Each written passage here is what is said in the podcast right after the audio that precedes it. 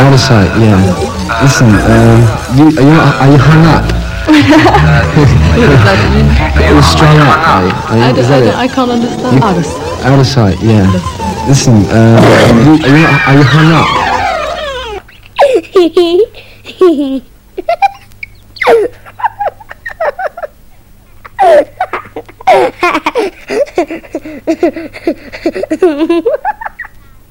Mi fai vomitare.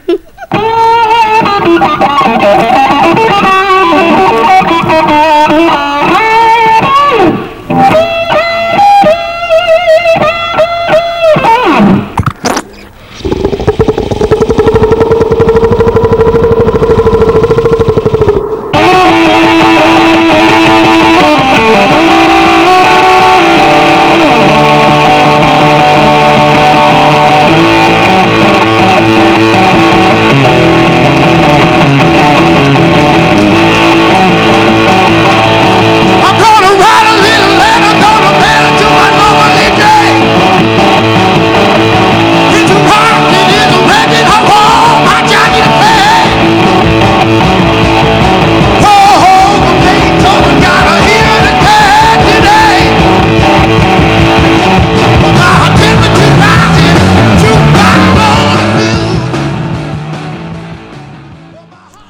Martedì 31 agosto, l'estate è finita, o almeno sta finendo, ma voi siete su ADMR Web Rock Radio e state ascoltando Freak Out. Io sono Giancarlo Trombetti, vi saluto, vi ricordo come sempre di mettervi le cuffiette, di fare bla bla bla tutto il resto perché la musica è quella che voi dovete ascoltare.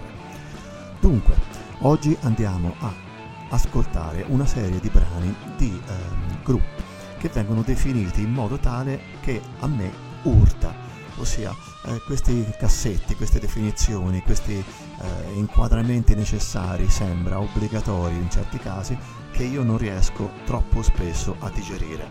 Cominciamo ad ascoltarci un brano che si chiama Gardenia, di un gruppo che si chiama Caius, e poi dopodiché ne parliamo un attimo insieme. Caius.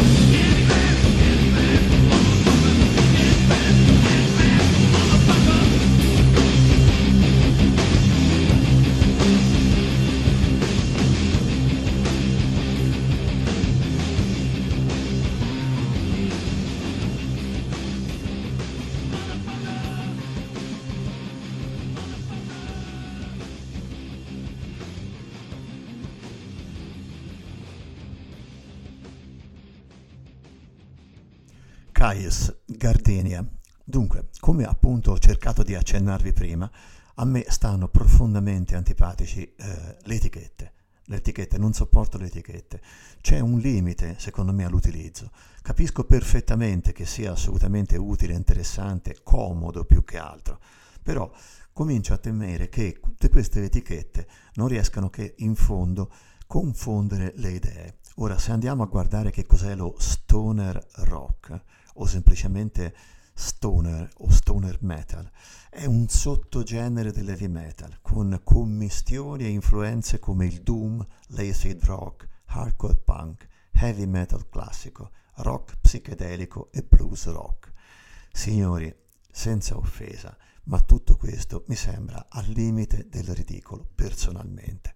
Però, visto che piacciono tanto le etichette, pare che questo stoner nato negli anni 90 in California con i Caius e gli Sleep provenga da un utilizzo eccessivo di uh, marijuana, da cui pare derivi appunto questo nome di stoned, che significa cotto, fumato, eh, eh, drogato, e da cui stoner. Sinceramente che eh, a Palm Desert in California questi gruppi, appunto Caius, uh, Unida, uh, Fu Manchu, avessero anche la forza, Sleep, avessero anche la forza di inventarsi una sorta di doom metal rallentato, eh, cotto dal, dal, fumo e eh, dal calore della, del deserto, sinceramente mi torna male. Però sapete che c'è, visto che comunque la gente piace così, eh, diamoglielo così. Questo era Stoner. Un altro stoner è i Fu Manchu, che King of the Road, secondo loro, non niente a che fare con uh, alcuni uh, ritmi rallentati, note di basso, di un gruppo che veniva dall'Inghilterra, quattro, si chiamavano Sabba Nero, buh, vabbè, Fu Manchu.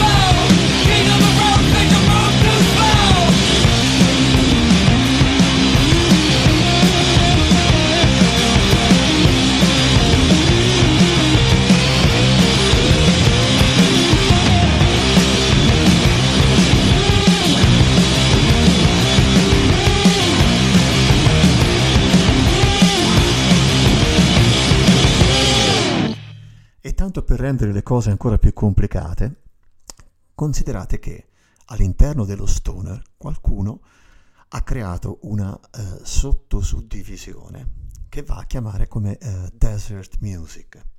Ora, andate a vedere un video di un gruppo che si chiama Yawning Man, ossia l'uomo che sbadiglia, d'accordo?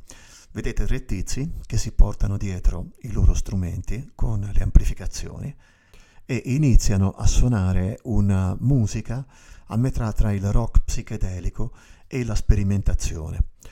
L'ambientazione, appunto, il deserto, fa derivare il desert uh, song, desert music. Mi sono perso perché non so quante altre etichette vogliono appiccicargli.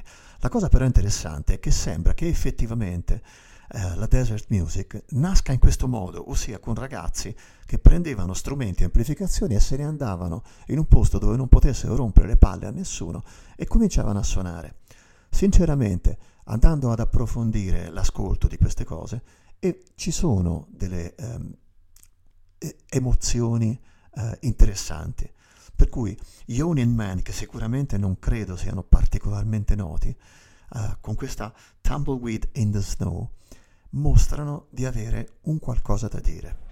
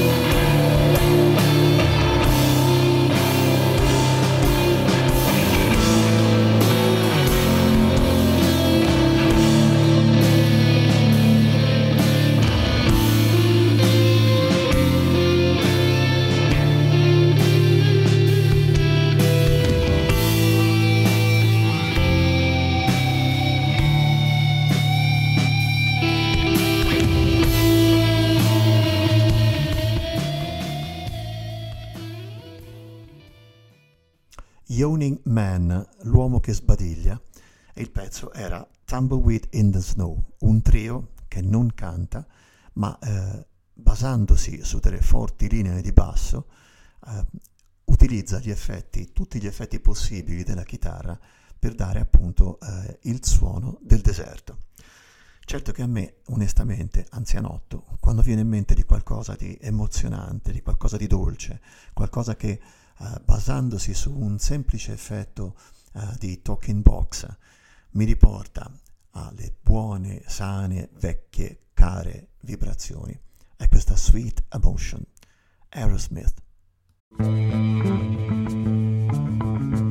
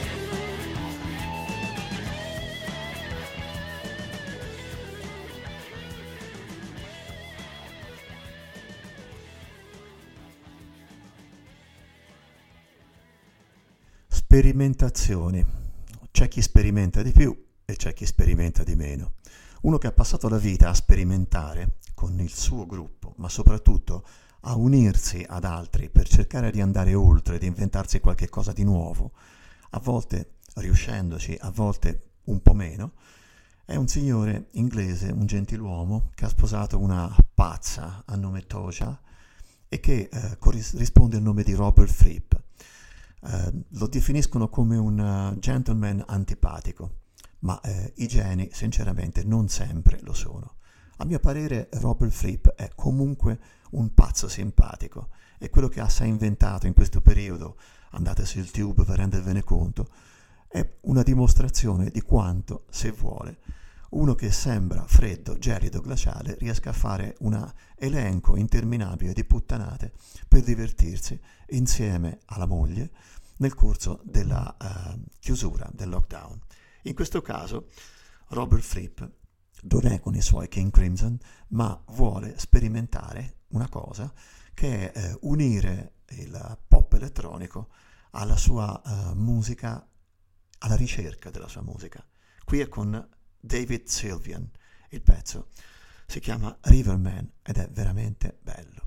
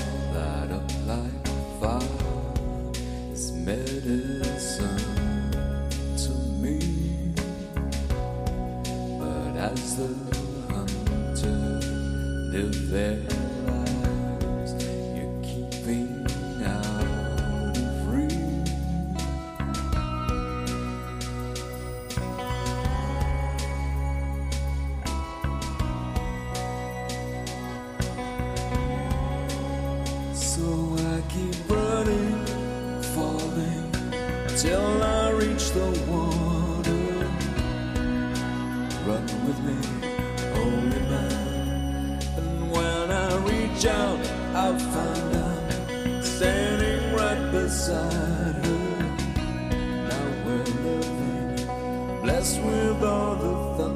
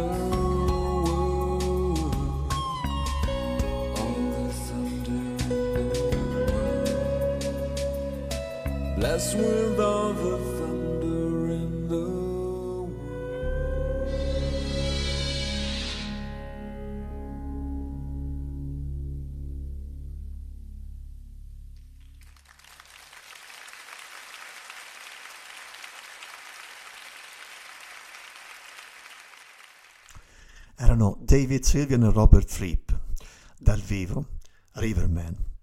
Se parliamo di qualcuno, di chitarristi ad esempio, che hanno eh, sperimentato e sono cresciuti modificando il loro suono nel corso di tutta la carriera, sicuramente Jeff Beck è uno di quelli che non ha mai smesso di migliorare e migliorarsi sia nel suono che nella tecnica.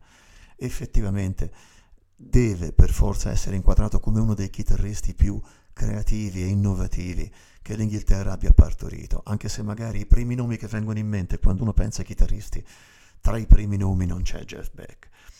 Jeff Beck, eh, tempo addietro, una decina di anni fa, si prese 5 o 6 serate al Ronnie Scott's e eh, riempì questo piccolo locale eh, originariamente dedicato al jazz, eh, suonando insieme al suo gruppo, composto da un mostro come la Tack Wickenfeld, che all'epoca era veramente, oltre che carina, simpatica, giovanissima, e da quell'altro mostro incredibile alla batteria che è Vinny Colaiuta, eh, un batterista che io stimo, apprezzo e adoro, dopo averlo imparato a conoscere con Zappa, che fu il primo a scoprirlo. Durante quelle sere una serie di eh, personaggi si eh, sedeva in prima fila per vedere che cosa il trio, anzi veramente era un quartetto perché c'era anche un tastierista, riusciva a combinare, ma soprattutto un sacco di eh, ospiti andava a trovare e a cantare ed esibirsi almeno per un pezzo. In questo caso l'ospite è la eh, sperimentatrice Imogen Heap e il brano è Blanket.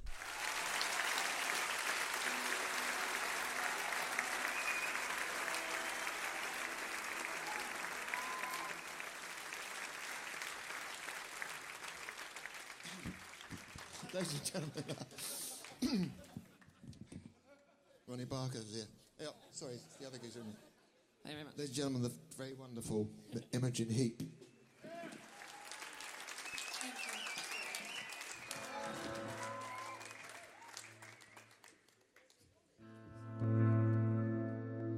Emotionless, this city lies. Cruel it is, it clouds my eyes. The dark, the dark shades on my day. I live inside this place.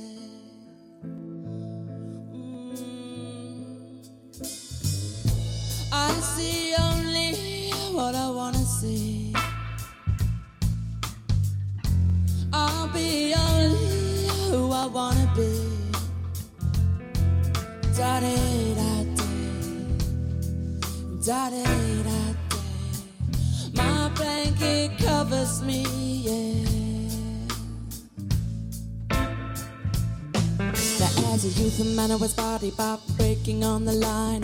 Traded in my line for a pad and a biro, and I used to stand in line as I could sell my gyro. Now my ends are meeting in the best way that I done got it.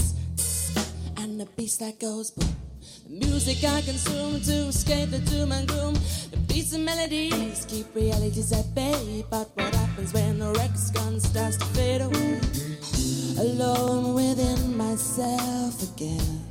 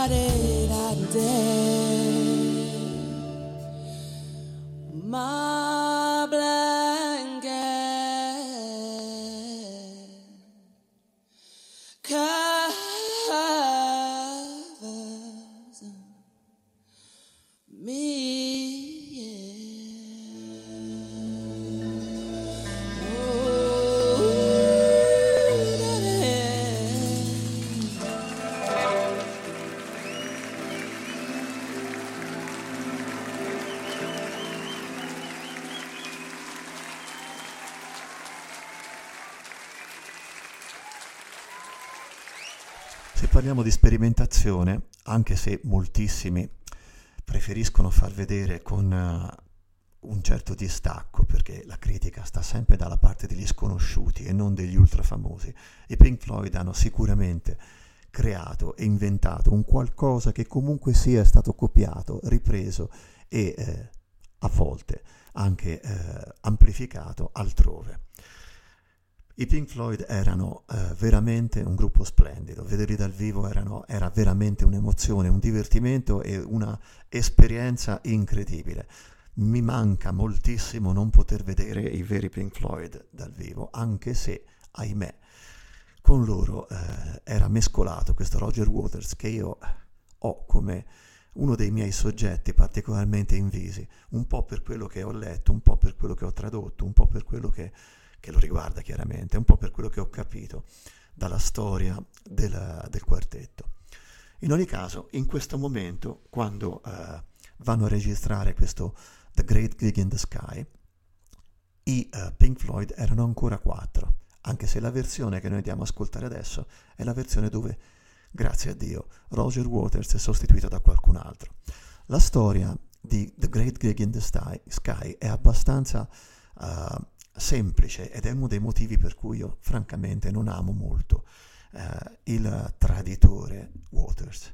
Great Gig in the Sky viene registrata negli Abbey Road di Londra, quelli famosi dei Beatles, nell'attraversamento della strada, e non, non, c'era esattamente niente di particolare per riuscire a sviluppare un brano, quel brano, sicché eh, una tal Claire Torrey, suggerita da un, un signore che si, Alan pa- che si chiama Alan Parsons, che era un uh, ingegnere del suono, poi diventato a sua volta musicista, Alan Parsons suggerisce di eh, utilizzare Claire Torrey, una vocalist che faceva turni, per provare a registrare un brano dove l'unica cosa che c'era eh, di sicuro era la chitarra e l'organo Hammond di Richard White.